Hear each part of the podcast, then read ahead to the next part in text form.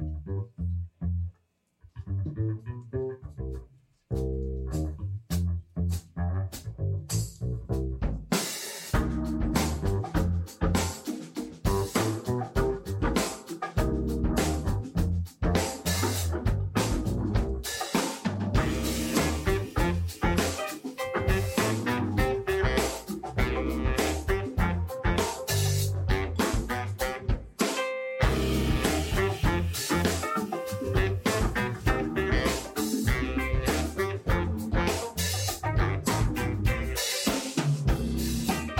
Welcome, welcome, welcome to the Public Handicapper Podcast.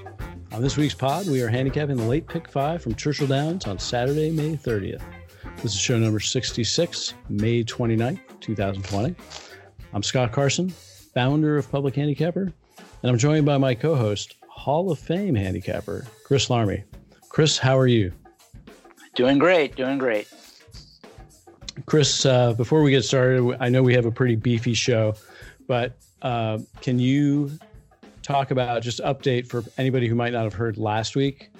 Uh, update our listeners on the NHC qual- feeder that we have um, spot that we're sponsoring a private feeder for next Saturday, June sixth. Sure, it's um, on Saturday, June sixth, as you said. Great, should be a great card of racing. Belmont's up and going. Santa Anita has their big day. Um, I'll I don't have the link yet. I won't get it until June 3rd, which I think is a Wednesday. Um, when I do get that, I will tweet that out. I didn't know if you were going to send an email out or not, um, Scott, but uh, we'll have the link there. I'll I'll send it out on Twitter.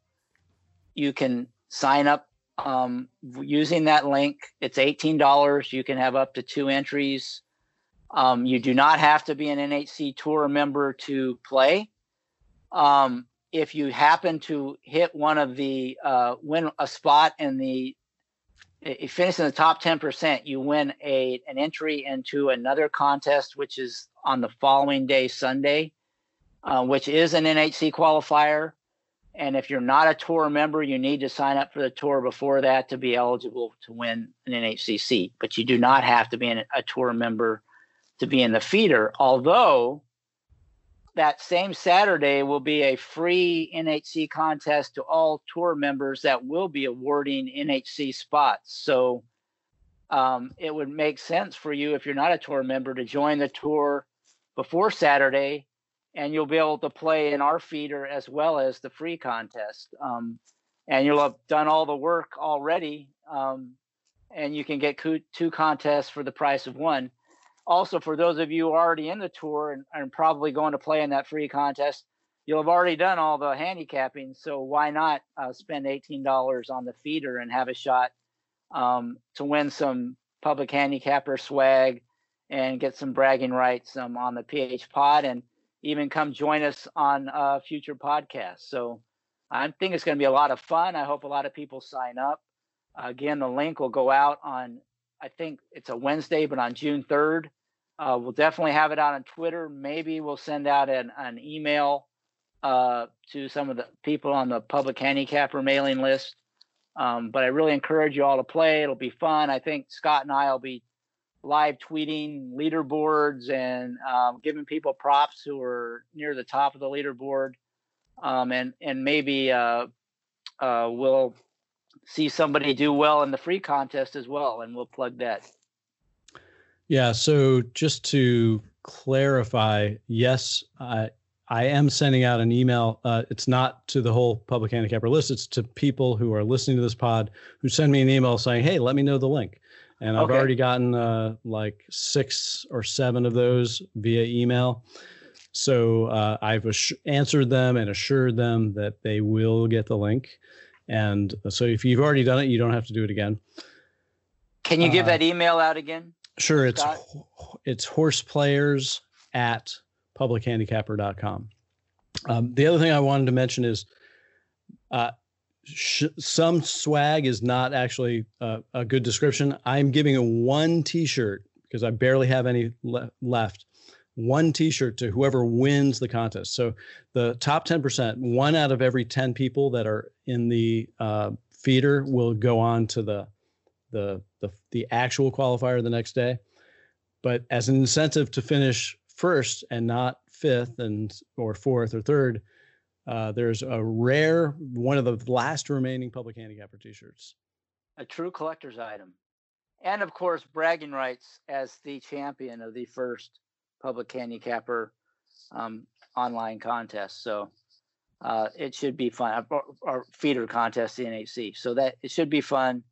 Um, you know, why not? $18. If you haven't ever played a contest, this is a great way to get started. Um, so I encourage everybody to join in and we'll have some fun with it.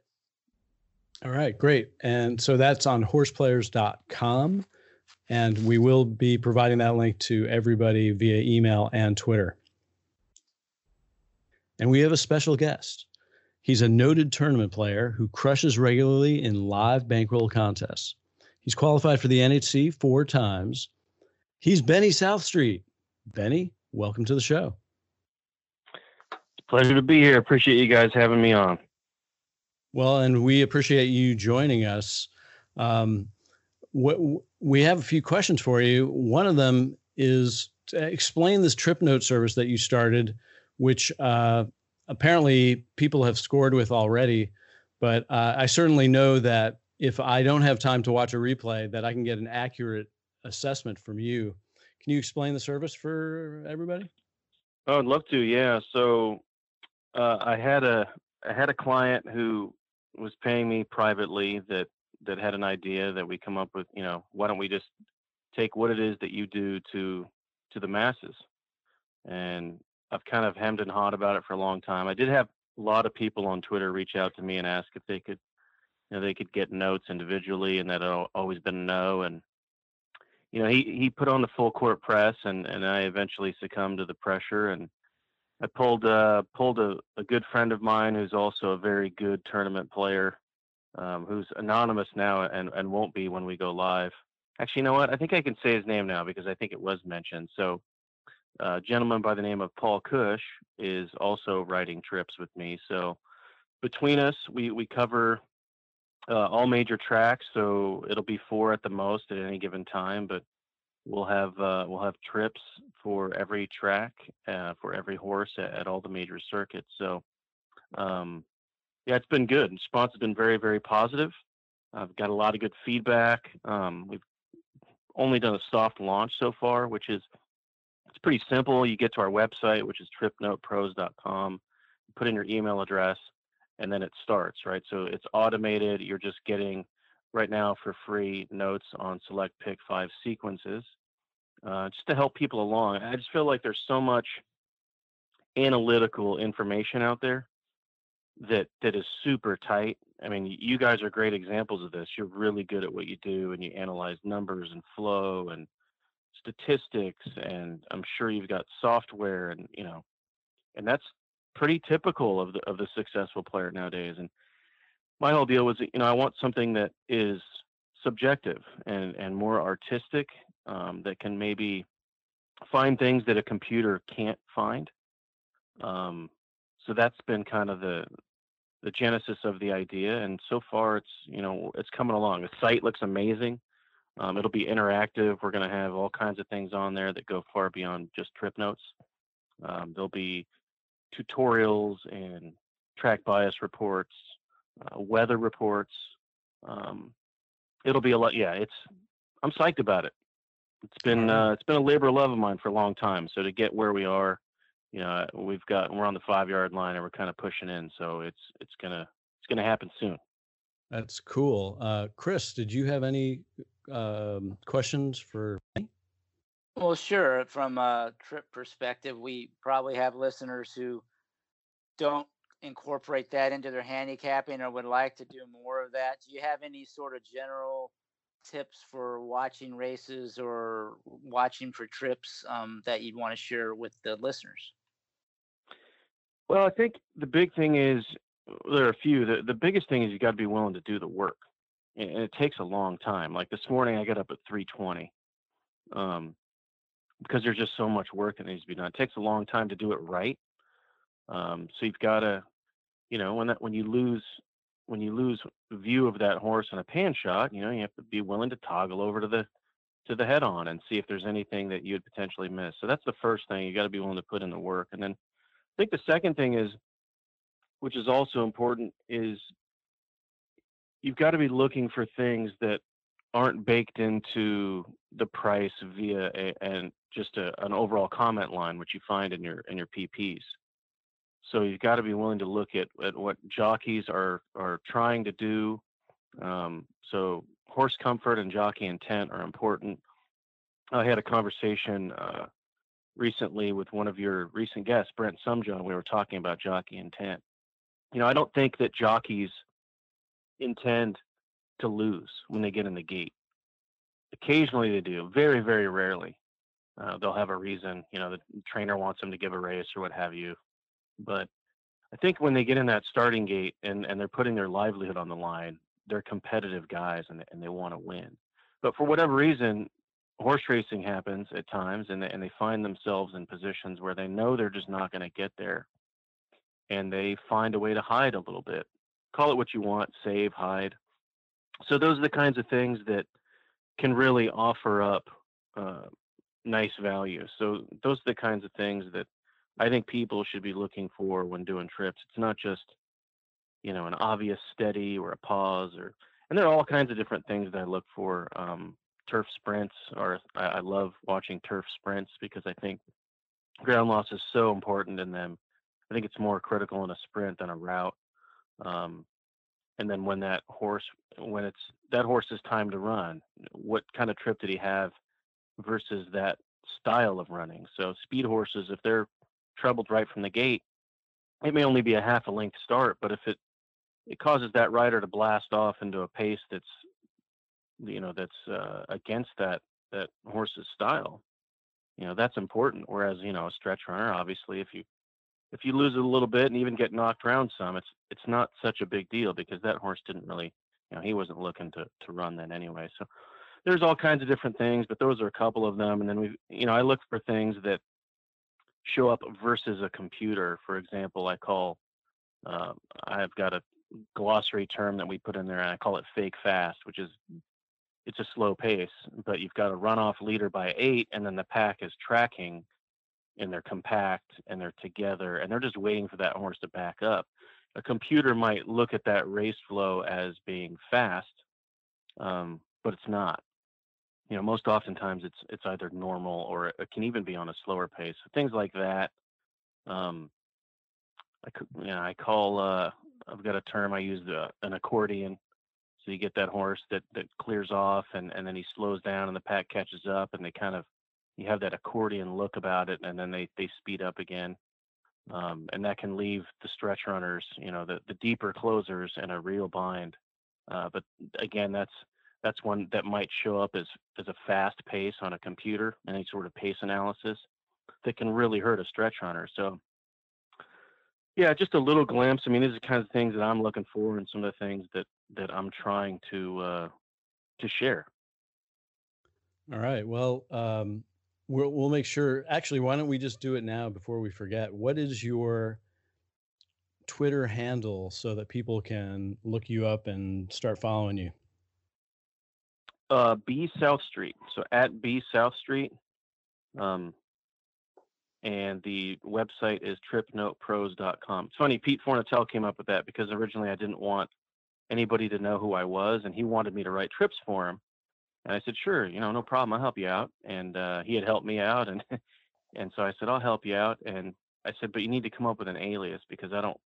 If I'm playing in a contest, I don't want people to know who I'm playing because I play in contests all the time.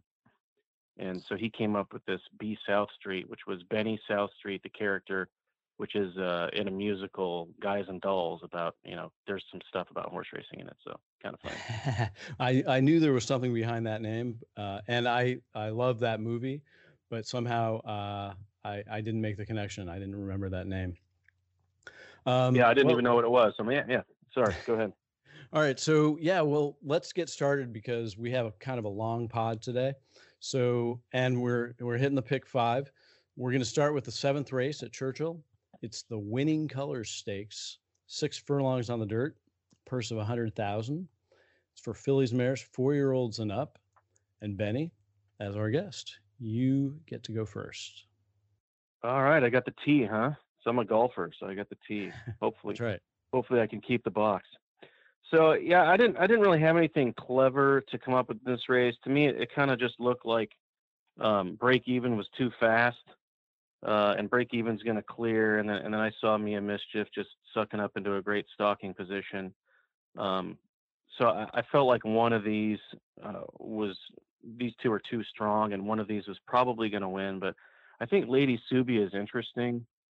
Um, she did have a bad tra- trip last time. I think that's a bad morning line. I, I don't think I don't think she's going to be twenty to one. Um, but after she checked and she she lost some ground and she lost a couple positions, she really kind of ran up into a hole and bullied her way into a spot to claim third. And I can see her firing a big shot, tracking just off the pace. So she was interesting to me at a number. So I'll probably fiddle around with uh, with the two chalks and Lady Subi underneath, and and I'm going to be paying attention to the board as well. Um, you know, Peter Miller's a fantastic sprinting trainer, and uh, for a unique factor to be first time Miller, it looks like she's a late running sprinter anyway. Um, you know, the, she's been going long and, and two turns and kind of plodding around the track, but she looks like a late running spinner, and, and he might be able to move her up. So I'll be checking the board uh, with Spice Perfection, who I'll who I'll be fading in here. You know, that's a former Miller. Um, Peter Miller, when he bets, he does well. so when his horses are pounded, he's one that where I pay attention. So I'll be looking at the tote as well on uh, Unique Factor and Spice Perfection, but uh, I think most of my play will be surrounded by Subi underneath with the, with the chalks on top. All right. Um, unique factor is 30 to 1 morning line, so it'll be really interesting to see how they better. Chris, what did you think in this race? Well, uh, I agree with Ryan in some respects, but not in others. So it'll be interesting to see how this shakes out. I I do kind of like Lady Subi. I don't like her so much in this race, but I think this is really a strong field and could be a key race. I expect a lot of these horses to run well later on this year. Lady Subi is one of those. I mean, I like the cutback because she's much better on, on dirt sprints. I think she's hit the board in almost every race she's been in, and she did have a a, a tough trip last time out. Um, but to me, she's kind of one that's going to be chasing a hot pace wide, and I don't see her. I just don't see that being a good trip for her. Although I don't want to contradict the trip man Benny himself, so I, no, I'm that's little, what we're here for. Dialogue. Uh, I, I'm so I'm I like her as a horse. I like her going forward. I just don't like her so much in this race. But at a big price, um, if she goes off at that twenty to one, definitely usable. Um, I didn't think break even. I think break even will be on the lead. I'm just not sure she'll get a breather or be able to clear because I think Take Charge Angel, the six horse, is very quick horse, very talented too. And and I actually uh, marked her down as a horse I wanted to play her next out, but then she landed in this really tough race where I think she's going to be pushing a hot pace with break even. But I mean, she gave Covfefe a really tough test last year um, on the front end, and I think she can do the same with break even in here. So I think break even gets pace pressure from the start. And then, like Ryan said, I agree. Mia Mischief just sits off in that third spot tracking and we'll start to put some pressure on her on the turn. So if she shakes off Take Charge Angel, then I think she has to deal with Mia Mischief. So I see this as being a pretty testingly run race at six furlongs, but graded stakes with fillies and mares, you know, typically the, they still get one on the front end, even in a race like that. But I do think there's some good horses that might trip out here if that's the way it unfolds. And, and the two horses I like are the one sneaking out and the three Princess Causeway. I'll start with the one sneaking out. She drew the rail, which is not good, and she's a speed horse, but I do think she's capable of sitting off the front runners and from the rail if Jose Ortiz is patient, he might get that perfect pocket trip in behind the speed And this is a really nice filly. I mean, she's never been out of the exacta when she was trained under Jerry Hollendorfer's care. She's back with Hollendorfer. She has never been out of an exacta in sprint races. She was very fast as a two year old, had some physical problems, came back, was very fast as a three year old, had some physical problems, came back now second off a layoff. Um, should be sitting on a really big race. Had a 57 and flat work at Los Alamitos earlier this year. Um, this is a nice filly.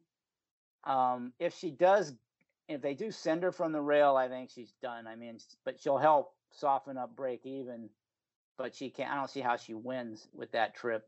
But if they do tuck her in, break alertly, but then just let break even go, I think she could be really dangerous, and she might get completely overlooked. And California's speed is always dangerous when it ships west. So um, sneaking out could be sneaky good in here.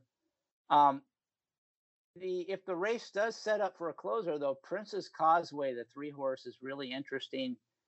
Um, her she's really bred to go long on the turf, and that's kind of the way they've trained her. But she did get a chance recently to run in a couple dirt sprints. I think they thought of them more as preps than objectives, but in both cases, she was impressive and won. In fact, her last three dirt races at a mile or less, she's won all three. Those are only three wins recently. So I think they finally figured out she's just a closing sprinter. And uh, this is the first time they actually targeted a stakes race, a sprint, dirt sprint stakes race for her. So this is actually a target rather than a prep. Um, she probably would do better with a little more distance, but if the race sets up, I think she could um, come rolling past them all at a price. So there's even a few more, but I've already talked too long, I know. But I, I really like the three horse Princess Causeway and the one sneaking out as two potential price plays, depending on you know how the race shakes out up front. All right. Well, um, yeah, there aren't that many horses in this race, so it's going to be a very long pod at this rate. Uh, I actually went. I have plenty of crazy long shots later, but and uh, not to say that those two horses are crazy long shots. They're not. Um, but I am pretty keen on Mia Mischief. I'm going to single her. I think I'm going to try to play the pick five.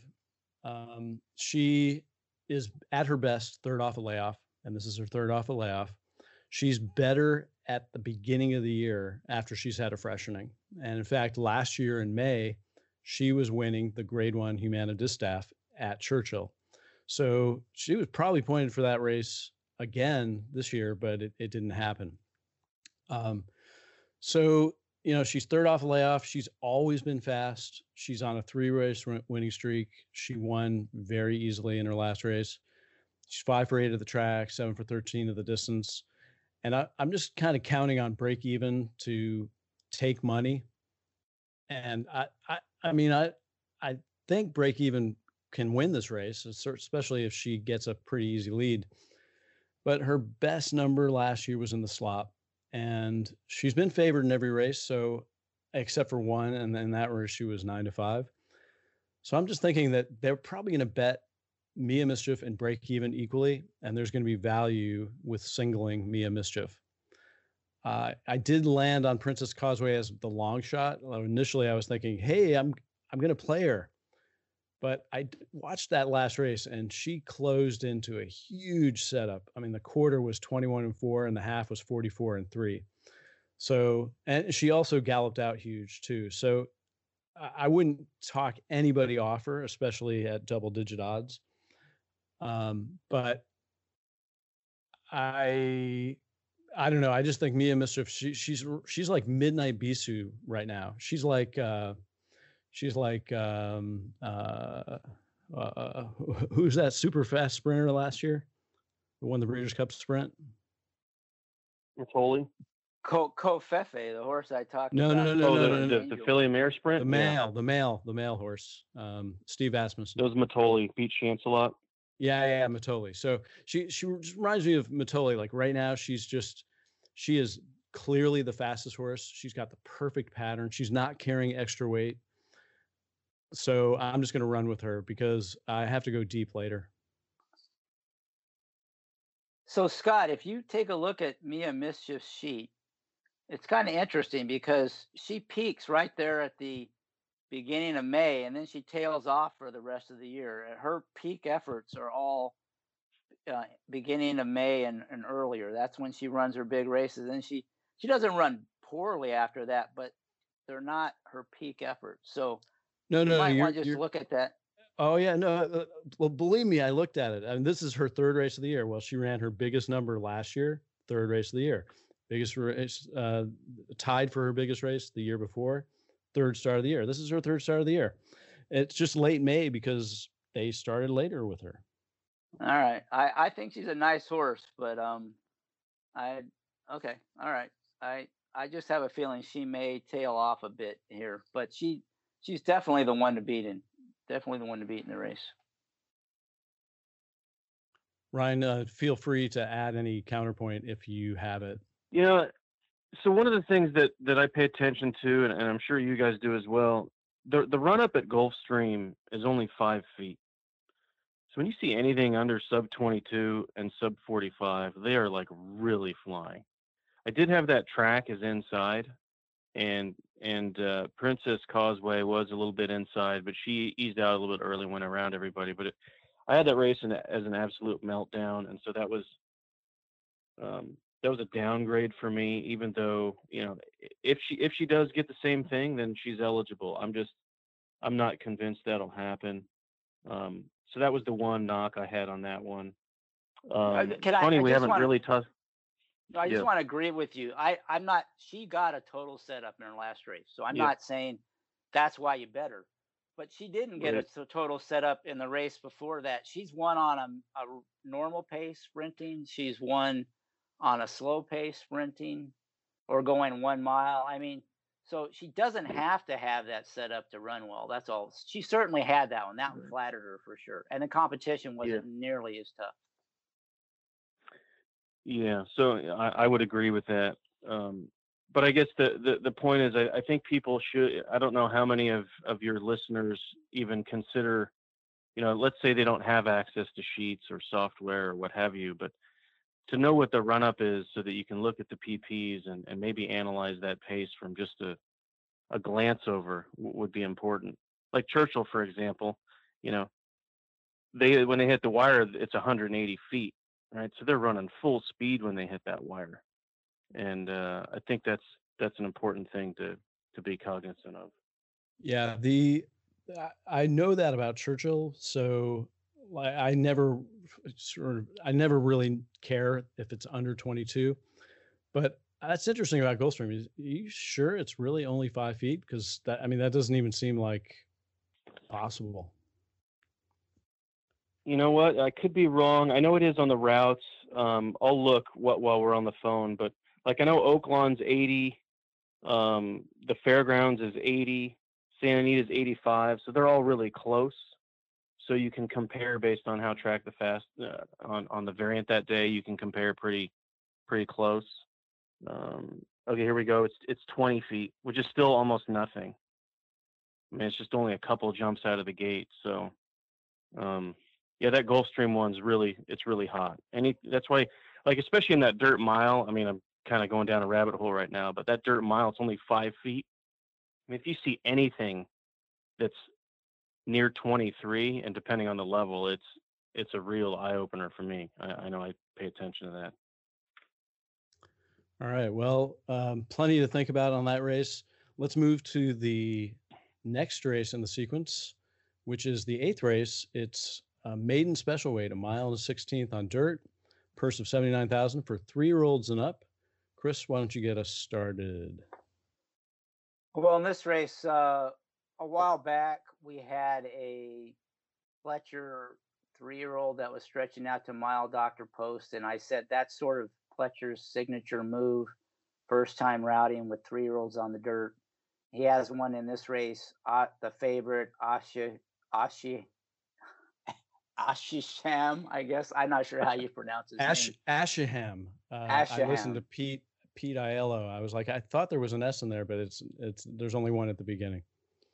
Um, yeah, I should when I watch replays, I should put the sound on. I usually just watch it with the sound off. Um, so uh, you know, he's making his first start off the layoff. He's bred to run long. In fact, he's really well bred. His mare, his mother, is by Ghostzapper out of Azeri. Um, two sensational race horses, champions, both of them. So this horse is royally bred. It's a, a Shadwell horse that Pletcher picked up when Kiaran retired. Um, so there's a lot to like about this horse, just from that standpoint. Um, but there are a few little bit negative things because this isn't a horse that came started in his program. So, you know, those really good numbers he gets first time routing, those are all with the foundation that he builds right from the start as a two year old. He picked this horse up, so it hasn't been in his program that long. So that's one negative. He also adds blinkers, which isn't his MMO uh, typically, which is a negative. And then these Shadwell horses, he's he's had five of them run back since he's picked them up, and he still hasn't won. They've all hit the board, but none of them have won, and most have been short prices. So, and the horse is fast. The horse should stretch out, um, and he's a he's a legit favorite. And if it had been a Pletcher horse from the start, I'd say he's just a solid lock, solid A horse for your pick five. But because there are a few question marks, I wanted to go a little deeper, and I did find a couple horses. I only talk about one because I talked about too many last time. Scott subtly gave me that hint. Um, so the three horse Mau Mau, I like quite a bit. Um, also on the pod, we, I talked about how Bill Mott has a bad, undeserved reputation for three year old dirt sprinters, first time starters everyone says he sends them out needing a race, but if you look at the numbers, he does really well with those horses and he has a positive ROI. But for routers, first time starter, he's not very good. Yeah, he's typically sending them out um, needing a race as a prep, and this Mau Mau is one of those. His first race looked like a prep to me. I'll be interesting to see what uh, Benny says about that trip um, second start, I think you'll see a big improvement. Uh, Rosario is on still. Uh, he's got a good post. His first race wasn't bad. In fact, it was probably about as fast as anything in this race's run, other than the favorite. So, um, you know, Mau Mau to me is a horse I think you'll see um, make big improvement in its second start. Um, so that's definitely a horse I'm interested in here at 10 to 1 in the morning line. No, I I just looked it up in Formulator. Uh, oddly enough, Bill Mott, second time out, second route, he hits twelve percent with a 108 ROI. Now I didn't I didn't uh, I didn't specify that that was dirt, but uh, I'll I'll yeah. I'll I'll apply the filter to dirt, and on dirt it's it's thirteen percent with an 091 ROI. And do it with three year olds on the dirt. Uh, shoot. Uh, well, I messed Man, up. You guys do uh, this fast. I'm impressed. Yes. I, I, I messed up, so I'll look that up, and uh, we'll uh, we'll let Benny give his opinion on the race while I'm looking it up. All right. Well, from a trips point of view, um, there were there were a few in here that were interesting. Uh, number eleven, Militarist, is getting a huge speed jockey upgrade, and this horse was ridden like they wanted the lead on January 11th. So he was kind of a puppy three-year-old then. He's had he's had some time to mature. I mean, the turf race is a, is a line through, um, and that race was it was pretty fast early.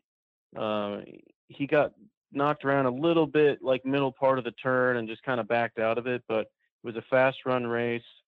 Um, the top two in there were really good. As a matter of fact, that I want to say that uh, I believe, came back and won a stake. Um, I could be wrong. I, I, could be looking at your horse there with Ashaham, with or rather uh, with Mud Pie on Doctor Post. Um, I'll have to go back and look, but it was a very strong race. I know that Spa City came back to win and post a big speed figure. Uh, and I like when horses fade and they still post decent speed figures. Like they're backing out of it and they're trying to get their lungs back and and they're still fast enough. So that one was interesting to me, especially with Landeros de Floron, who's who's turned into a very aggressive rider early. Um, and then Mud Pie kind of had that same angle. Uh, that last race with Paco, he had a plan. That horse was bet. Um, he was going for the lead and broke out and kind of lost that momentum early. And he, he rode him rode him into a box, and then you know nothing went well from there. So uh, he's interesting to me at a big number as well. Those are both twelve to one. And then the, the four year old, uh, the, the two inside horses are interesting to me. They're coming out of the same race and they both had sneaky trouble, none of which show up on paper. Um, so I expect those to both be pretty good prices. Aztec Empire was making, if you watch that tape, was making a really nice move in between horses, had kind of just reached the pack and was making a good push in between and ran into an absolute box and stopped Joe took care of this horse on the way in and just kind of coasted home. So he's he's especially interesting to me, especially that he's a four year old. Now he's had a couple tries before uh, earlier against against three and ups, and it didn't pan out. But um, there were several other four year olds in those races, so he's interesting to me. And then Tiz the Journey is another one where that flow was just it was almost impossible to close in that race, and this one barely had reached the pack and was circling the field and, and understandably flattened. Um, that was his. I kind of look at that race as almost the first time that he was cut, right? So he was gilded on on the before his race on April 4th, but that was over a sloppy go. So I, I was paying particular attention to his last race, and I thought it was reasonable. So even if not on top, I think those are those two are both interesting underneath. Uh, I can't knock Mau Mau. He was ridden like a horse that uh, that was going to need the race. The, the comment says reserved inside. He wasn't reserved. He was ridden away from the gate almost like they knew he had no speed and uh, they were going to try and get him in the race and get him fit. So um, I can't knock him at all, especially at 10 to 1. And I, I do think the favorite is somewhat vulnerable only because this horse had a had a complete uh, meltdown in front of him. Um, it kind of felt like he sucked up into that spot a little bit. I don't see the need for blinkers. Who am I to question Todd Pletcher? But I find it interesting uh, that he does get blinkers uh, in this start, given that he that he was rolling late. Um, so he, he's a he's a play against for me. But uh, that ought to do. I mean, th- those to me are the contenders, and some big prices underneath. Like I said, if if I'm not going to play on top, I, I think I can might be able to find something underneath with those. All right, and for picks, uh, for purposes of the pod picks, just so we can say like Benny gave that one out on top. Who's your top choice? And I know, you know, you probably haven't decided yet, but I would probably lean on the one Aztec Empire. All right, we'll do that, and uh, if if uh, one of the your other horses comes in, we'll just say you showed him a lot of love. Uh, Chris, I I'm looking up at I I I got that pattern up. Surface dirt, three year olds only, second career start, second route. Bill Mott, over 17.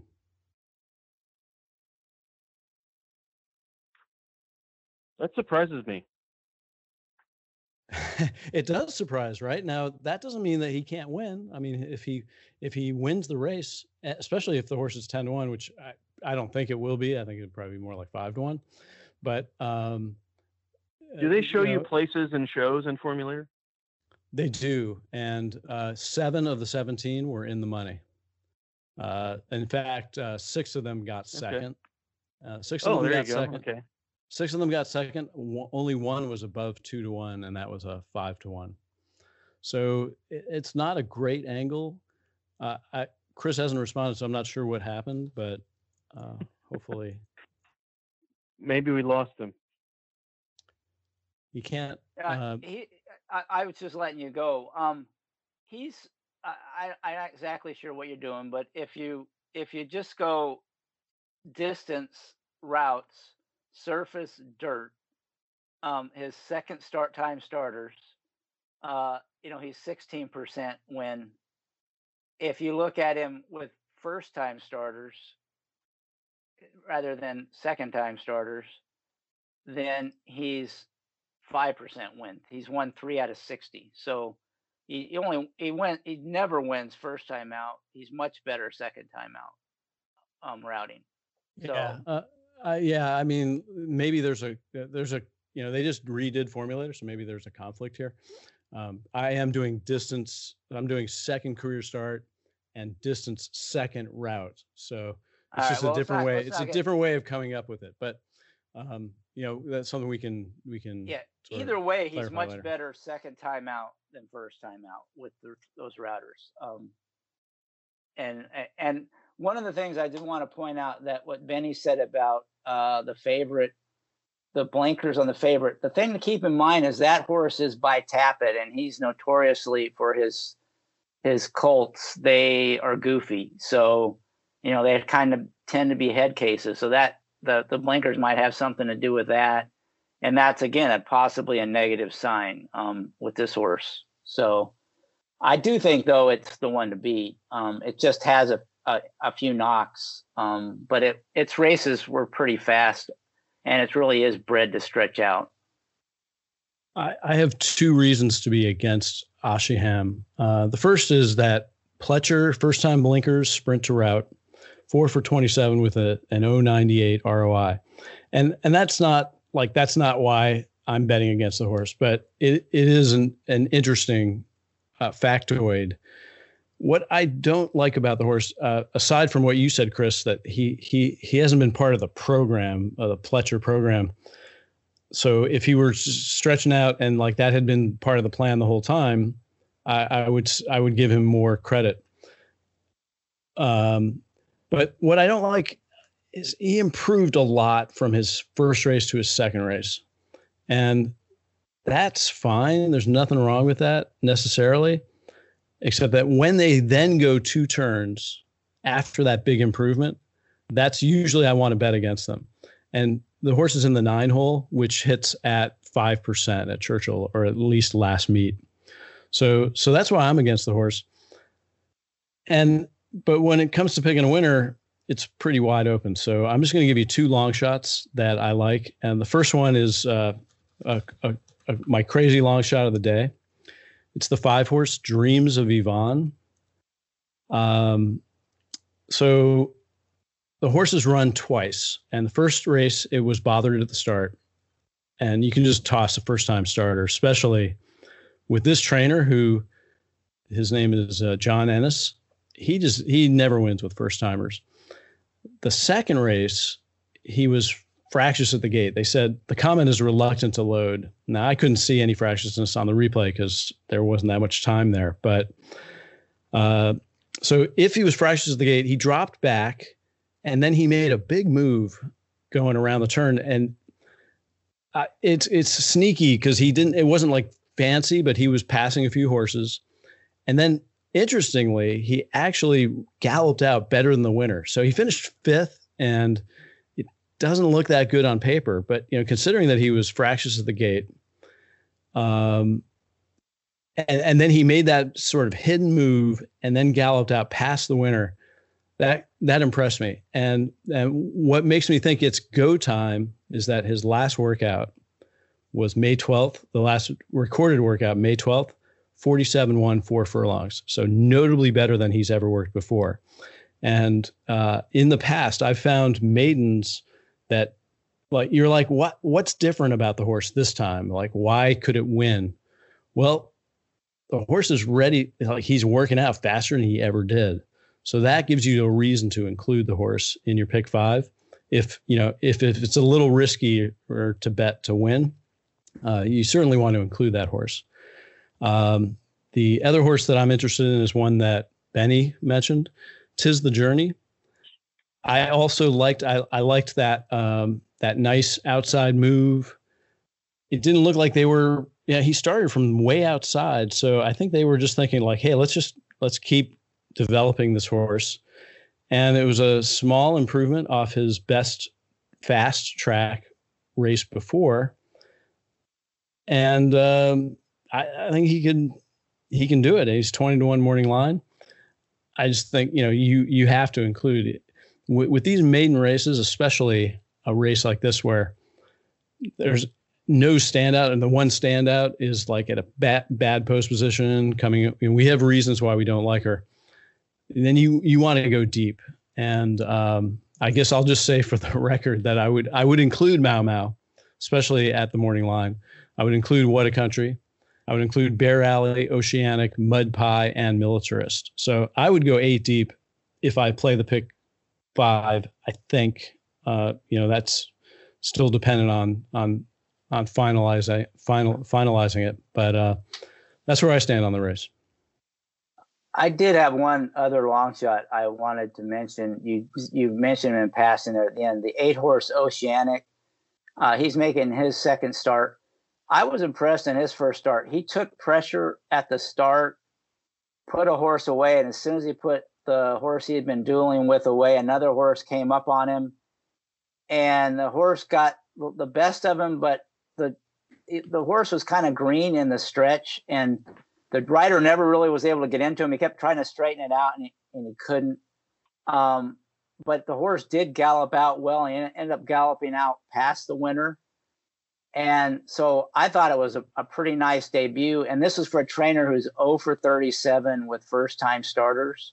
So for that horse to run that well for that barn tells me there's a lot of talent. And this stable, though, if he on second time starters routing, on the dirt, they're two for seven. So they go from an 0 for 37 first time starters to a, barn that's won a couple races, second time out routing on the dirt. So to me, and this horse has speed in a race where there's a lot of plotters in here. Um, other than the seven horse who shows some speed, and probably the four horse, the the Lukas first time starter will show speed. I'm guessing there's not a lot of pace in here. So, you know, that horse from that barn could get completely overlooked. And, um, you know, being forwardly placed uh, with some talent might be able to pull off a shocker or at least hit the board at a price. Yeah, I'm gonna. I'll, I'll agree with you on that. I, obviously, I, I think the horses didn't include, and the trainer has a really. He's got a positive lifetime ROI at Churchill, and a positive lifetime ROI with the chalk. let's keep it going with the ninth race at Churchill. It's the it's an allowance optional claiming, five and a half furlongs on the turf, purse of eighty three thousand for fillies, mares, three year olds, and up. And Ryan, why don't you get us started this time? Well, I'm only going to talk about one horse, and that's the one I like. That's Dance Rhythms. Um, this is a horse. So racing in in May of 2020 is kind of a, a unique thing in that you get these turfers and the track's not open and what do you do with them do you do you ship them to Florida where they've got to shorten up and those are really fast horses do you do you run them over dirt um, you know they they they kept her around uh, and she, her last race was really really good uh, one of the things I mentioned when when we kicked off was turf sprints um, this one was stuck wide on kind of an, an even paced race in the beginning. And uh, that's just the death trip. It's so hard to, to catch up because you're, you're, you're covering that ground in a, in a, in a place where everybody's trying to run fast.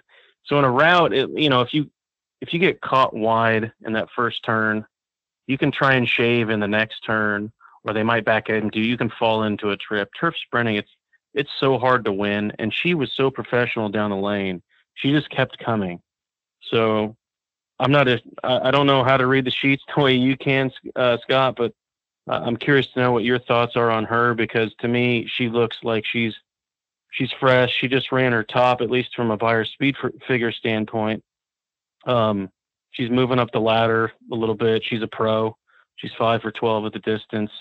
Um, I think she'll get a good stalking trip. She's drawn well on the inside and, and might stay far more covered up than she was in the past.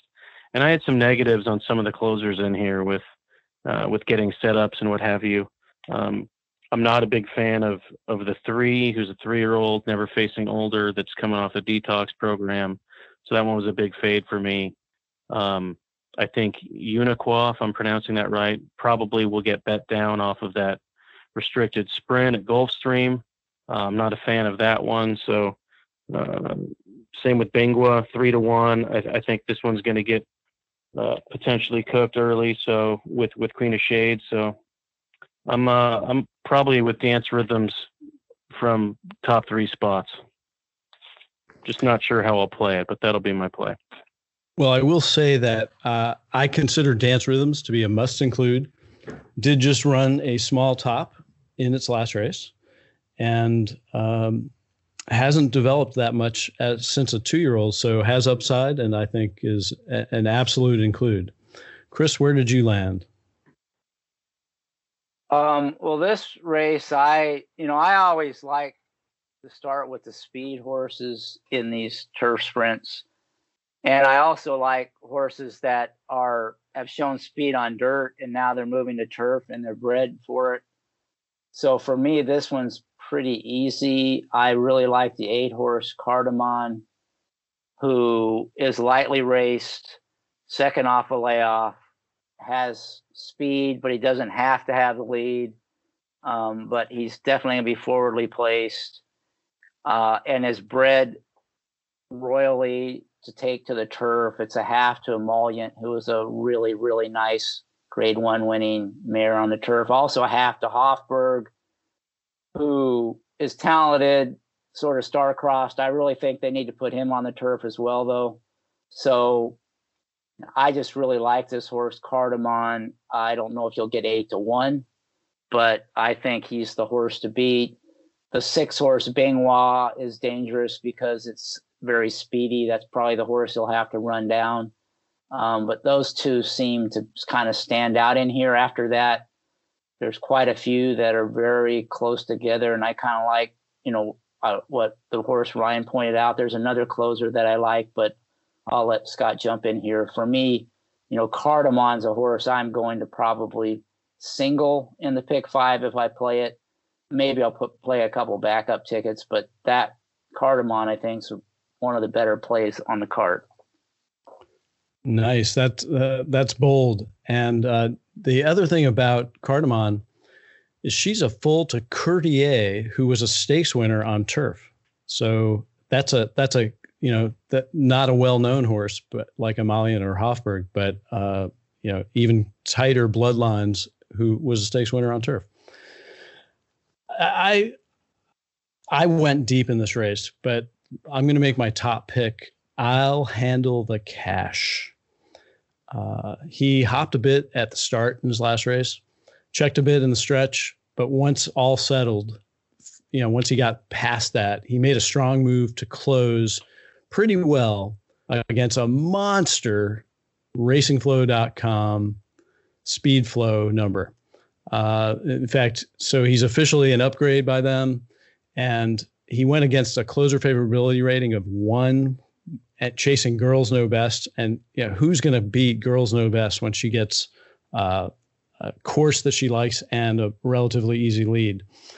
So I, I just like the horse. The horse has improved every race, and that last race was at five furlongs. So closing against uh, a speed horse that loves loved being on the lead uh, at five furlongs. Now she gets another half furlong. Her two wins were at five and a half and six furlongs, so she'll appreciate it.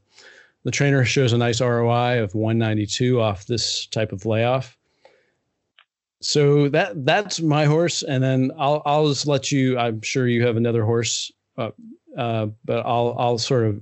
I, I'm I'm absolutely on board with both your guys' picks, Dance Rhythms and Cardamon. So I would include all of them, and I, I wouldn't bet a win on this because it's just too wide open. Um, but I'll bat it back to you guys before I, I mention any other horses. Well, I just jump on. That's the other horse I like. Um, never has run a bad race had some real trips since last two. I'd be interested to see what Benny says about the last two trips on this horse. Um, so to me, definitely of the closers, that's the one I like um, uh, in in here. So I'm with you, Scott. That's the other horse that I'm I'm interested in after Cardamon. Well, I had a huge. It's funny. I go back to the summer of uh, last year at Saratoga, and and uh, I had a huge note on this horse that this was the best of the speed, while contesting a very fast pace, absolutely worth following! Exclamation! Exclamation! And she came back and won. She does have a little bit more speed than it shows on paper. Um, you know, that that good race at at Aqueduct is useful, but it's still kind of one. It'll be interesting to see how the turf course shakes out too. There's chance for rain, so it's not significant. But um, I'm always I don't know about you guys, but I'm a little hesitant to jump in when it starts. You know, the, the turf course starts getting cut up a little bit, so that'll be a factor as well. But uh, yeah, I can't I can't knock. I'll handle the cash at, at all. Um, both your pick. In fact, you guys are kind of selling me on your picks. I might have to go play a pick five and just use three horses. you know, that's I'll not use, a bad uh, idea. Dance rhythms. I'll handle the cash and cardamom, and I'll just move on to the next next leg. I like it. I like it. I, I have definitely been beaten in the pick five by Chris's picks uh, many occasions. I've been beaten beat by him in many contests as well. So But but that's the value of this is because we're hearing these different opinions and and that can be the difference between hitting that pick five or not. A horse that you maybe downgraded or didn't see something and you talk to somebody like you know you two or your whoever your buddy is at the track that has a little different perspective and it can really help that's why we like doing the pod because and we like having guests on because it really helps give us some insight that we probably would have missed without it no All right, doubt. I, I have a couple other horses that, that need to be mentioned. And just for the record, as of right now, I'm nine deep in this race. So, uh, you know, I, I'm going to re-listen to the pod where I can pay more attention uh, to to to see why Benny doesn't like some of those horses like Unicoi. But uh, a couple that I'll mention. Uh, first is Fame Feather, breaks from the rail, has shown speed in the past. In her last race, was looked unsettled in the gate, like we, you know, when they're they're loaded and you see a horse like jumping up and down and like having to be settled down. That was her in that race, and uh, she's been fast enough that if she can run her top race, she can win. Um, so, and she has won from the rail one time in a 10 horse field. And she's shown speed, which she didn't show last time because she was off and unsettled. So that's another horse I like. And then Whimsical Muse is two for two on the turf. And I, I, I, I can't play this I, I, just wouldn't be able to play the pick five at all if I didn't include that horse. Uh, it's 10 to 1. I have no idea how these odds are going to shake out. Sometimes they're crazy. Sometimes they're they're way off. Sometimes they, they turn out to be right. Uh, so I'm not going to comment on them, but uh, we aren't going to know by the time this race. You know, we're going to have to bet this. If we bet this pick five, we're going to have to bet it before we know the odds on this race. So I'm just mentioning those two. And um, the other ones I think may you know I might include originator, you know, there's no value in that, so there's no reason to talk about it. Um, if I do play a pick five and I get through the first leg, I will I will reveal my ticket on Twitter uh, after you know once I'm alive. It's if I get through the first leg, which it's dependent on Mia Mischief winning. So you did you did mention, um, and I think I butchered the name earlier. I think I said something totally different, but Unicoi.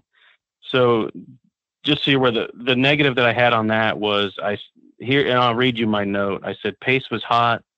Duelers were asked hard on the backstretch, and it set it up for clo- closers to dominate. The three to two Navarro was cooked on the lead by a Bagster Rabbit who had two in here. The other one was the winner. Had a great spot at the rail and a great pace to run at. So that was my negative on that one. So that one I'm comfortable in, in leaving out, especially off a break. But wow, you know that that's really interesting. Yeah, I'm looking at the DRF while you're talking about it, and I see that Racing Flow gave it a CFR closer favorability rating of 90. So I'm kind of surprised that they didn't downgrade the horse. Uh, I'm not sure why they didn't, but uh, it looks like to me it looks like very questionable and the trainer is not really good off the layoff uh, the, the, the, the one reason why I might still put him in is because he's hitting at an astronomical 30% right now, um, mostly at right? Charlestown. So, you know, so, so I don't know, but he, you know, he's, he's never shipped to Churchill. Not sure why he's going to win the first race he runs here if the horse is eight to one with uh, Jose Ortiz might be that low, then it's probably not worth including. But w- w- again, we don't know before we play the pick five. So um, if I have to trim, which I think I do in order to make my ticket affordable, this is a, a, a good candidate for that. Do it. Toss him.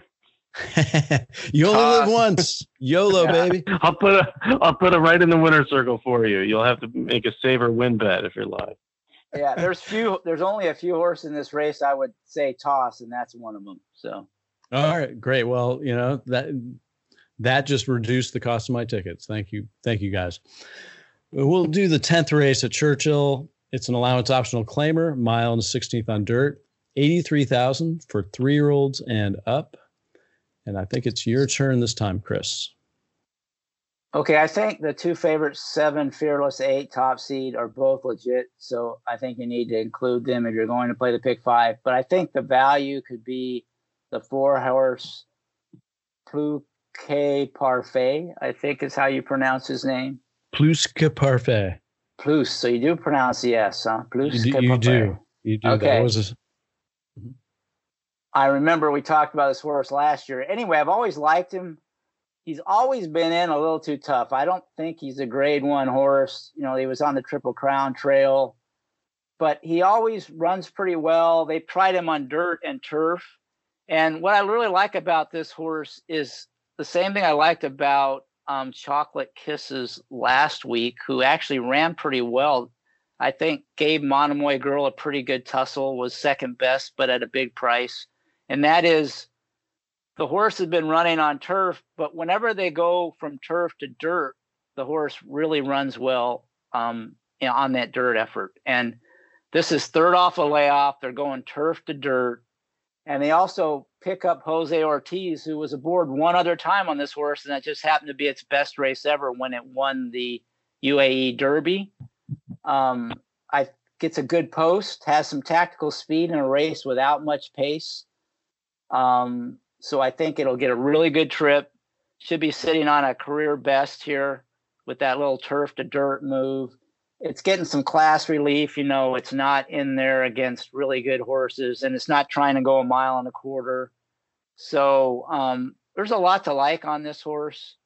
Uh, six to one on the morning line. I was expecting a little higher price. Um, so I'm hoping that that might happen because I think the seven and the eight and the 10 gun it will all take money. So maybe you, it floats up above six to one. But that seems like a horse that I'm interested in at a price in this race. Number four, plus or Plus Que Parfait. I agree. The horse looks scary to me. I'm afraid to play the pick five without the horse if I do play the pick five, I probably will because I think it should be a long shot and it's not going to be one. But um, let's pass it over to Benny. What did you think here? Well, I, I, agree with Chris in that I don't see a whole lot of speed in here. Um, I think 12th labor kind of can control things from what might happen. I mean, I see top speed getting a good trip no matter what. I mean, if 12th, if 12th labor takes back, uh, I can see top speed jogging. Uh, he came home really fast last time. And the only, the only try that this horse laid an egg, I had a dominant front running inside track. And that was the second time out, the, the first time against winners. Um, you know, drawn outside. Uh, that's, that race is a complete line through. Uh, so if you're if you're willing to ignore that race, top speed is is legit. Um, I could be wrong. I haven't looked, but I could swear Trophy Wife was a sprinter, which would be a knock. But I can't I can't recall. Maybe you guys one of you guys can help me out with that. Um, but this one looks legit to me. And then I, and then I saw the trackers as also the most logical, and those being potentially Gunnet, who gets away from that nine hole, going against a lot better at uh, at the fairgrounds. Uh, seems to show a little bit more tactical speed. That that race two back I had as an inside track as well, um, and obviously showed a, a, lot more pace against uh, some some nice horses. So I, I, think he'll get a good tracking spot, albeit drawn a, a little bit wide. And I can't knock uh, Chris's horse at all either. I think I think the winner is going to come from this forward group um, unless 12th labor does something crazy. So um, it, it's one of those three. If you put a gun to my head, I, would probably side with the eight top speed. Okay, well, we we like putting guns to heads on this program, so so that's yeah. good. uh, I let's see what I, I this is a tricky race. I, I have another nutty long shot here that um, I think has a real shot. Now he he does have to improve, but I think he he might, and that is the nine full of run. The interesting thing about full of run, he he he started with Jason Servis and his debut, which was a five five and a half furlong dirt race, he actually ran huge, and I wrote that he was far back, rallied wide, and had a gigantic gallop out. And he galloped out like 10 lengths further than the rest of the field. Now that's not surprising with Jason Servis, but it was it came up a pretty big number. And the horse did not start he didn't improve from that number as a 2-year-old until late in his 4-year-old year, which was last fall. So then he started winning and he was winning in cheap claimers, but he got picked up and he just won for the new trainer Paul Holthus. And it wasn't that big of a top for him, and he's only developed a little bit since uh, since he was a two year old. You know, uh, uh, not ridiculously little, but just a, a, a fair amount. And I think he's got some upside. So he's actually four for his last eight, and he is four for six at the distance. And I would not play the pick five without him. So, so so so he's my top pick, and then the other horse that I'm interested in is Thirst for Life. He's four for eleven at Churchill, four for fourteen at the distance. The trainer who trains Hawakam, who probably is still running at the age of twelve or something, uh, he specializes in keeping these older horses going, and he's got jockey Miguel Mena, who he has a big ROI with, and um, he's also good at Churchill, and he won a race at Churchill last year at 13 to 1 off a bad race at Oaklawn. So, so be, given that he has run a number that's fast enough to win, at least, you know, it's he's run twice, he's run fast enough to win. This could just be the day that he pops, and I would also want to include him. Um, so those are my top two, and I, I think Fearless is pretty tough to leave out. He was bumped hard after the start in his last race. That is not in the chart, but I watched the head on and he was bumped pretty hard. So, uh, considering that he closed well and is circling back toward a number that can win, I, I wouldn't toss him because uh, I was pretty impressed with that last race after the bump. Okay, I want to jump in and answer uh, Benny's question about Trophy Wife, she was actually a really nice two turn horse. She won three of 10 lifetime. Oh, uh, and she's actually incredibly well bred. She's by Giants Causeway out of Pleasant Home, who was, you know, a million dollar earning grade one winner. So she's definitely route, um, classy route uh, pedigree. So top seed definitely shouldn't have a problem stretching out. Just thought I'd throw that out. Good info. Um, yeah, appreciate that. And uh, I kind of agree with Benny in that to me, the 40 place horses have an edge in here. It doesn't seem like there's a lot of speed. I did want to throw out one other possible price horse besides Plus Que Parfait. I like saying that now that I know how to pronounce it. Um, and that's Tiz Mischief. Uh, I'm not a big Dale Romans fan, uh, as if you've listened to the pod before, but he does. His horses tend to run better in Kentucky. His horses run. He's good layoff trainer. This horse has talent. He was a pretty good two-year-old. He was on the Derby Trail. He ran um, some decent races as a three-year-old. Kind of had a lost four-year-old season, so he's clearly got some physical problems. But now they're bringing him back as a five-year-old. I think there's still upside there. And like I said, Romans off the layoff at Churchill can be dangerous. That's the one one area where I, I respect his ability. And the horse could get completely overlooked and run a shocker in here. And and also this horse has probably ran his best race of his life at Churchill Downs. So, in fact, I think all of his best races um, have been at Churchill Downs. Um, so, you know, this could be a horse for the course as well. So I think that's your 20 to 1 on the morning line bomber would be Tiz Mischief. Four of his five exacta finishes were at Churchill. And now it's 20 to 1. So, yeah, I don't want to try to talk anybody off this horse, but I will note that uh, that the horse always worked out fast when he was healthy, and he's working really slow to come back from this. Now, Romans does win off the layoff. He's at 26% off 180 days or more for four year olds, 100 uh, four year olds and up on dirt. But it's uncharacteristically slow workouts, and I, I, you know, uh, there's no value in like tossing this 20 to one, but, but that is just a negative that you should keep into mind. All right, we got so, one more. Scott, can I just ask? Um, yeah. Is, he he worked in 101 flat recently. That's in line with his workouts in the past. I mean, it's not that bad. I mean, I'm looking at his workouts and I I don't see that as being really slow. So I'm not sure where you're coming from on that. Uh, well, I just see um, regular workouts uh, when he was a three year old and a two year old, uh, 59 and four bullets. Um, you know, 48 and change, four furlongs, 47 and two. So, you know, you're looking at, a minimum, uh, you know, full second slower than he usually works. And just coming off that big layoff, I don't know, you know, the first workout that shows is in February.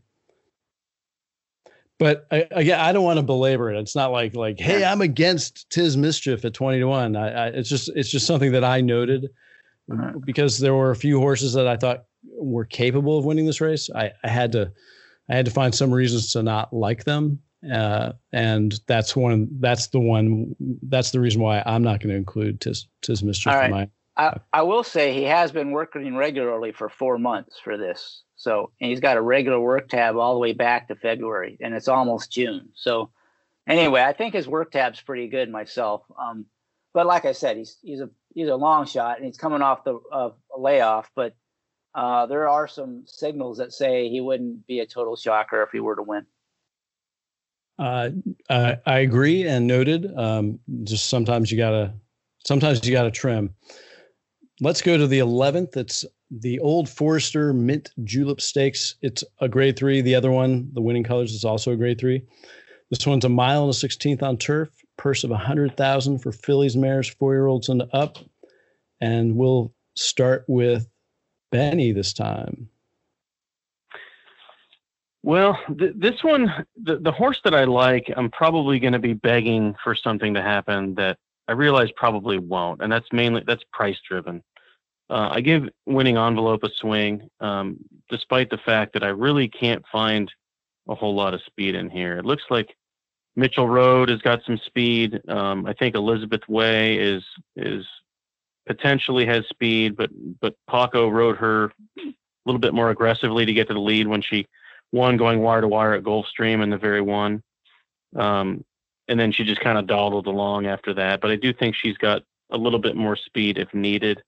Uh, I'm going to pray for that injection of pace uh, because I feel like uh, I feel like winning envelope has had a couple trips that were just impossible. The last one was really really good. Um, few of those are coming out of the same race, and and this one the rails were at zero feet, which is is a front running inside lean. Um, she was wide. She just kept coming and grinding. It was a professional run. Uh, she's got a little break. Hopefully that keeps her close. She's drawn inside, so that one's interesting to me. You know, just from a macro perspective, there are three different trainers in here that have two different horses. Um, and most of them obviously given what we're dealing with with with the limited number of tracks you know everyone's either fresh or off a layoff here. So i think the tote's going to be interesting in this race because you've got you've got six horses that are only covered by three trainers. And who's prepping? And i know it's a stake and you want to win but uh, this could be used uh, for some of these to get you know train into fitness, and and if that happens, one of these could be used as, as a rabbit. And there's six different horses, and there's no speed in the race, and it would only take one of them for something to change. So I'm going to strangle hope that something like that does develop, uh, because I think winning envelope is going to be just a massive, massive number. All the other trainers in here are, you know, they're they're exceptional turf trainers. Chad's got two in here. Walsh has got two in here. Graham's got two in here. Um, they're going to take all the money, and uh, this one's speed figures are low, and I think it's just because uh, she's fallen into some slow run early races. Um, but she's not impossible. She's won over the turf course before. Um, and I, am guessing it's it'll be more like 40 to 1 would be my would be my estimation. So that's where I'm going to land, winning envelope. All right. Uh, to your point about the horses coming off a layoff, I try to read up on DRF and elsewhere uh, trainer scuttlebutt and they did quote in DRF, they quoted Brad Cox as saying, quote, I expect this to be a good comeback spot for both of them. They're both quality mares, and I'd like to think we're going to have big years with them. And when I heard, you know, when I read that, I, to me, it was like, years. yeah, yeah, like, like, I, locked and loaded. You know, she should fire off the layoff. He he didn't say that. Uh, so that you know, it's take Eh, with a grain of salt because uh, they're both they're both really good horses. Chris, what did you think? Well, I um I do think Juliet Foxtrot is by far the best horse in here, and I mean if it wasn't for Got Stormy, Barranca at Santa Anita, um, Uni, she would have won all her races last year. I mean, she's running second to those horses, and she's winning when she's not running against them. They're not in this race. She draws the rail uh, Cox's horses have been firing off the layoff at Churchill. There's not much pace, and she can, if they nobody goes, she can go to the lead. If not, she can stalk whoever does. I mean, to me, she's your A horse in here, um, for sure. Uh, I, I think she's much better than the others. There is one price horse I think maybe could jump up and give her a run for her money, um, and that's the nine horse Varenka who, if you watch her replays and you like watching turf horses, watching good turf horses, this is kind of the prototype good turf route horse. I mean, she levels off when they turn for home and just takes off. And that's, she's got that huge burst that you love to see late, push button, uh, just a really nice mare. She, she's been in races that have just had no pace in them almost every time, and she still against the flow makes her run. Um, her last race was at Keeneland, and Scott and I were there because that was the the day of the contest.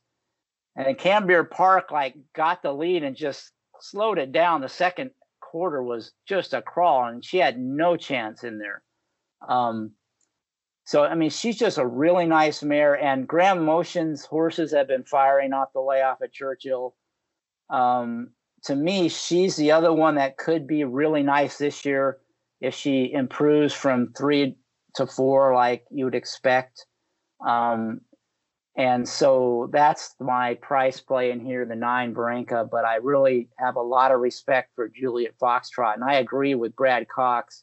She's going to have a good year this year. She's a very nice horse, never has run a bad race, has run well off the layoff last year. So a lot to like with her, um, the one horse Juliet Foxtrot. And also, I think Varenka will turn out to be a really classy mare this year, especially if she can get some better setups. This might not be the day that she gets that. Um, we'll see. Well, I, I'm going to agree with you on Juliet Foxtrot and Varenka for exactly the reasons you said. So there's no reason to add to those two, but I am going to announce my top pick as the five, La Signare. The interesting thing about this horse, she showed talent as a three-year-old, and I think she got bet like in her next few races after she she won a stake as a three-year-old. But she just didn't go on with it. She didn't improve. Uh, with normal development, she would be right up there with these horses. Now, she got a new trainer, Brendan Walsh, and he's gotten her right. And this is her fourth race of the year. She won really professionally in her last race. In fact, every fraction was faster than the other, and it wasn't uh, an extremely fast pace. So she she she she was really impressive. She was she galloped out well, and since then, her workouts are notably better. Like she's she ran a 46 and 2 bullet on April 28th at Keeneland. So I, mean, I think this horse just feeling her oats. So she's I would absolutely this is the horse that's got to be included for me. Um, and I and I you know talk me off her. I mean, tell me what why I shouldn't like this horse because um, she she looks good to me. I'm sold. Uh, where do I get? I'm I'm going to cut in line right now. I'm so fired up. well, yeah, I definitely don't want to talk you off her, but I, I will say that if you like her, you have to like the um, 11 horse Zafel because she ran. She had a, a, much worse trip. I think she was the best horse in that race. I think they were in the same race. Um, yeah, she were. was just un, she was unlucky to lose. I think she would have ran right past La Signare with a better trip. So if you like um, the one, you've got to include the other. In fact, I like the 11. That's probably my other long shot would be the 11. I think she's got more upside as a four year old, and she had a lot of excuses in her last race. So to me, if um, the other possibility would be that horse. Um, but I think, you know, the slow pace and an outside post could compromise her chances. Although Corey Lanerie is pretty good at trying to save ground, so maybe he can work a trip from that post. Well, it's interesting. We all think the pace is going to be soft, and nobody likes Mitchell Road, which I find kind of hilarious. I think we're going to put Mitchell Road in the winner's circle. Uh, I think Mitchell Road's going to clear.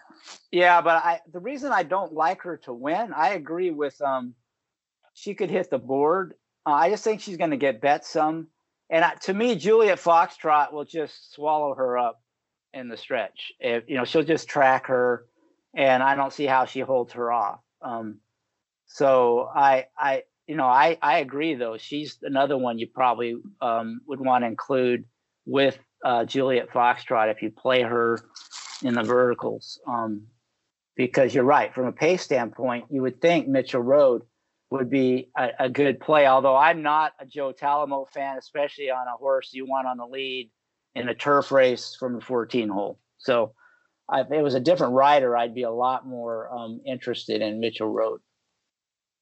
I personally, I especially in a race like this, I can't get all involved with the pace scenarios because it this looks like a race that there's going to be very little pace. Uh, now, Mitchell Road is likely to take the lead.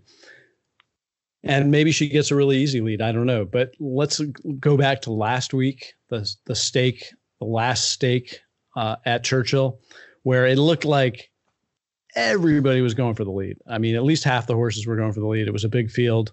And one of the horses that was on the lead won. So it didn't develop. And it's just, it's like an added angle uh, uh, unless you know it's just an added angle to like confuse things and if you're really worried about it then you know it's probably best to lay off the race uh, so I, i'm just i'm choosing not to let that slow pace scenario bother me and just hope that with a big field it's going to sort itself out all right, I'm going contrarian now. I'm I'm changing my pick. I just canceled my bet and I'm picking Mitchell Road now.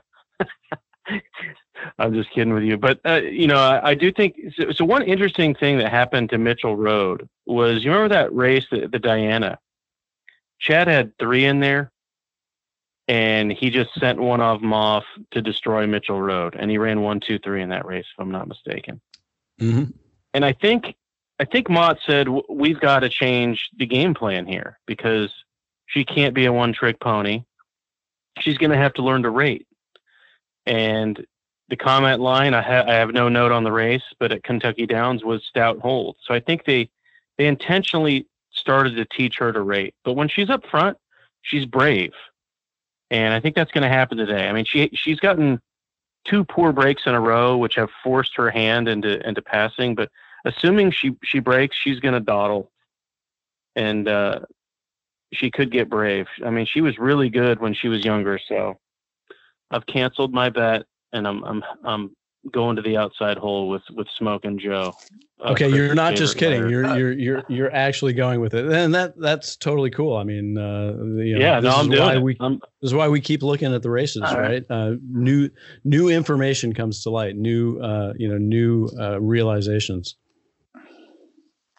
Yeah, I like everything about it except for the, the jockey, especially on a horse that hasn't broken well in its last two races because he's not a good gate rider. Um, so I, I mean, I, I wish there was a different rider because I'd be on board with you.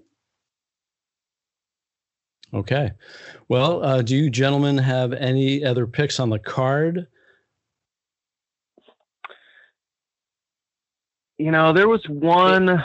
It's going to be so. I mean, this is one of those where it's like super obvious. Um, in fact, I'm going to have to bring it up. It may be, maybe the first race on the card but to me there was a there was a dunk extra effort. Uh, the number one horse was it was a dunk for me. That comment is going to get overbet and uh, who knows what price this horse will be but go ahead and watch the tape on that horse.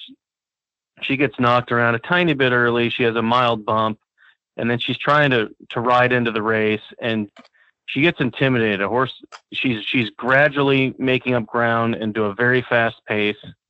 Um, it looks, it's visually impressive, and then she gets dropped on, and she literally just loses all chance. She falls back, I don't know, eight lengths or so, and she loses every position. I mean, she goes all the way to the back of the pack, and on her own, she ends up running back into the into the race a little bit and uh, I had that that track as a as a forward track. Scolding was a first time starter that was absolutely hammered at the windows and, and ran to those opinions uh, and connections. I believe it was an Asmussen.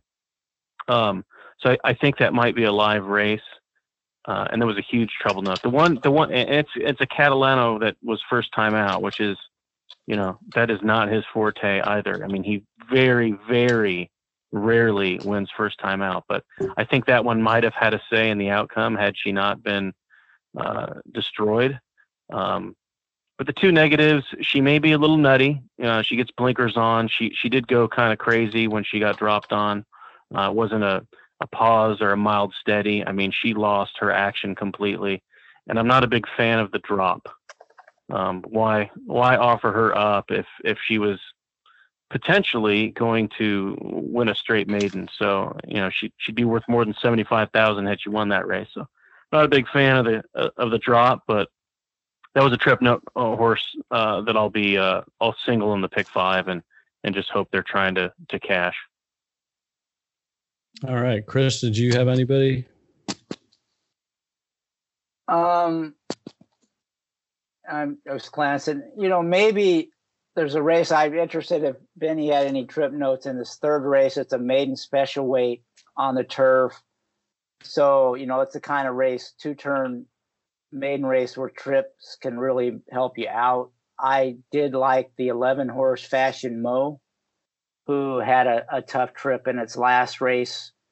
And um, I think, you know, really fits in here and could improve off of that. Uh, but it did draw a tough post, so it could get another trip today. But I'm just curious if Benny had any any horse that stood out from a trip standpoint in that third race at Churchill. Uh, you caught me off guard. I'll have to look it up, but I can send you something. I can send you something uh, yeah. uh, either on Twitter or offline. I just don't I don't have it up. All right. Um, but for me, I kind of like the 11 horse fashion mowing there in the third at Churchill. All right, and I'm going to give uh, I, I haven't handicapped the race, but I'm almost certain to bet it. And that is a horse that I picked as a super long shot on the pod, and the horse got the race. Um, I, he scratched for some reason. It wasn't even a turf race. That's in the sixth race. It's the four strong tide. Now this horse is bred to to to go long, and his siblings and mother won on everything. But you really want an English Channel. You want um, you want a horse, an English Channel horse on the turf, and this is its second race off the layoff. There were things to like. I don't remember. I, I have to look it up. I haven't even looked at the racing form for this race, but just looking at the numbers on dirt, if the horse improves off its dirt numbers and and the trainer can hit with second off layoff and and and, and it improves going t- on turf. The horse could score at a nice price. Um, let me see what the odds are. He's a big price 30 to 1 so i i like your thinking on that one. Um i also like the five horse in there buy me candy. This horse is not 30 to 1 but it definitely fits in there. All right. Well uh, we'll, we'll um we'll let our listeners handicap the, the, those races and decide whether our spot plays have any merit. I would like to thank our guest, Benny South Street. Benny, thanks so much for being with us and sharing your trip notes with everybody. No, no problem. I really appreciate you guys having me on. Hopefully, you guys can make a big score because if you do, I'll beat you to the windows because I'm going to be playing all your horses. well, I, with that kind of karma, I'm going to have to play yours. That means somehow I'm going to have to work Mitchell Road into there. Uh, all right, so uh, great pod. Let's uh, let's finish it off. That will end show number 66. May you crush the Churchill Downs pick five, and please enjoy the Brooklyn Boogaloo blowout. Cheers. Giddy up.